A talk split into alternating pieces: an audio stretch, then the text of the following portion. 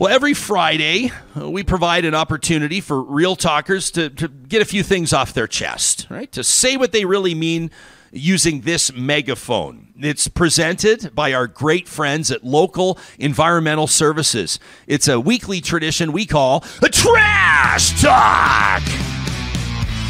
All right, with this one from Ron, I love this, to talk at RyanJespersen.com. Ron says, I think I'd like to stir the pot here. He says, in my personal opinion, I think that Rush is the most overrated band in Canadian rock history. The most overrated in history. Ron says they forgot where they came from, and they don't have many songs. I know we're going to get 100 emails to it. Ron says they don't have any songs that speak to the Canadian experience. I don't get Rush. I'll never get Rush. I tried listening to their music, but I just can't get into it no matter how hard I try. There are other bands and artists from that era that are better and way more worthy of your love. Rush will always mean a lot to other people, but do not count me as one of them. In my humble opinion, Tragically Hip is better than Rush. That from Ron. All right, how about this one from Kyle, who says, hey, Real Talk team, I was leaving Commonwealth Stadium in Edmonton after a morning workout, and I saw 7 law enforcement vehicles parked in a Northwest parking lot. Of the 7 vehicles, 1 of them was parked legally. 2 of them were parked in front of the bollards, 1 beside the sidewalk, 3 of them parked in accessible or handicapped parking stalls. I've seen this on multiple occasions. The vehicles unattended, some of them still running. It appeared to me that they were at a meeting inside, the SUVs unmarked, so I don't know if it was EPS, RCMP, or what, but they were unmistakably law enforcement. I took pictures to verify. Kyle will take your word for it. He says there were easily 100 open parking spots, just slightly less close to the doors. Now, given the PR crisis that law enforcement's been experiencing over the past few years, acutely over the past 2 years, this sends a terrible message to the citizens to be brazenly and repeatedly disregarding the very rules they expect the rest of us to follow.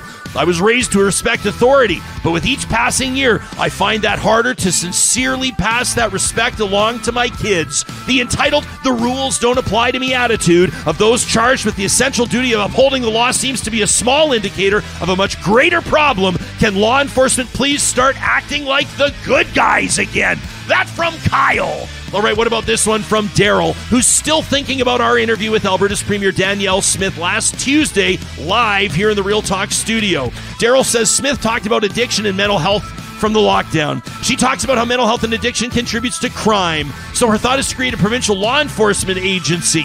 You can't police mental health and addiction. It hasn't worked and it won't work. You can't just lock people up and expect that to solve the problem. Police don't prevent overdoses. Police don't prevent addiction. Police won't prevent or can't prevent rural crime. They rarely and often, though, make mental health crises worse because we're not equipped to deal with them and are oftentimes the last person a mentally unstable person wants to interact with. We need more supervised consumption sites. We need more affordable housing. None of this, which the Premier brought up in talking about addiction and mental health. We need to fix the root of the problem, not just punish the consequence of the problem. That from Daryl. And this from Brad, who says, Danielle Smith strikes me as closer to Jamie Soleil in temperament as opposed to that of a Premier. She doesn't strike me as Premier material. Her comments about François Legault, the Premier of Quebec, on your show, Ryan, I can't see anything other than a nod to the separatist elements that broke off of her Wild Rose Party. Now, I have my bias, so I'll admit, I was hoping for a scathing ripper-to-shreds type interview, and maybe that wasn't a real expectation, but I'm frustrated with you, Jespo. You know, you go online, you read the comments of support that buy into her weaving tales. They hear underlying messages that she's not saying out loud, and it bugs the shit out of me, says Brad. I'm hoping for a resounding defeat that could force a party to find a standard of truth. Now, Brad and everybody else sent us an email by way of the Connect link on our website, RyanJespersen.com, or directly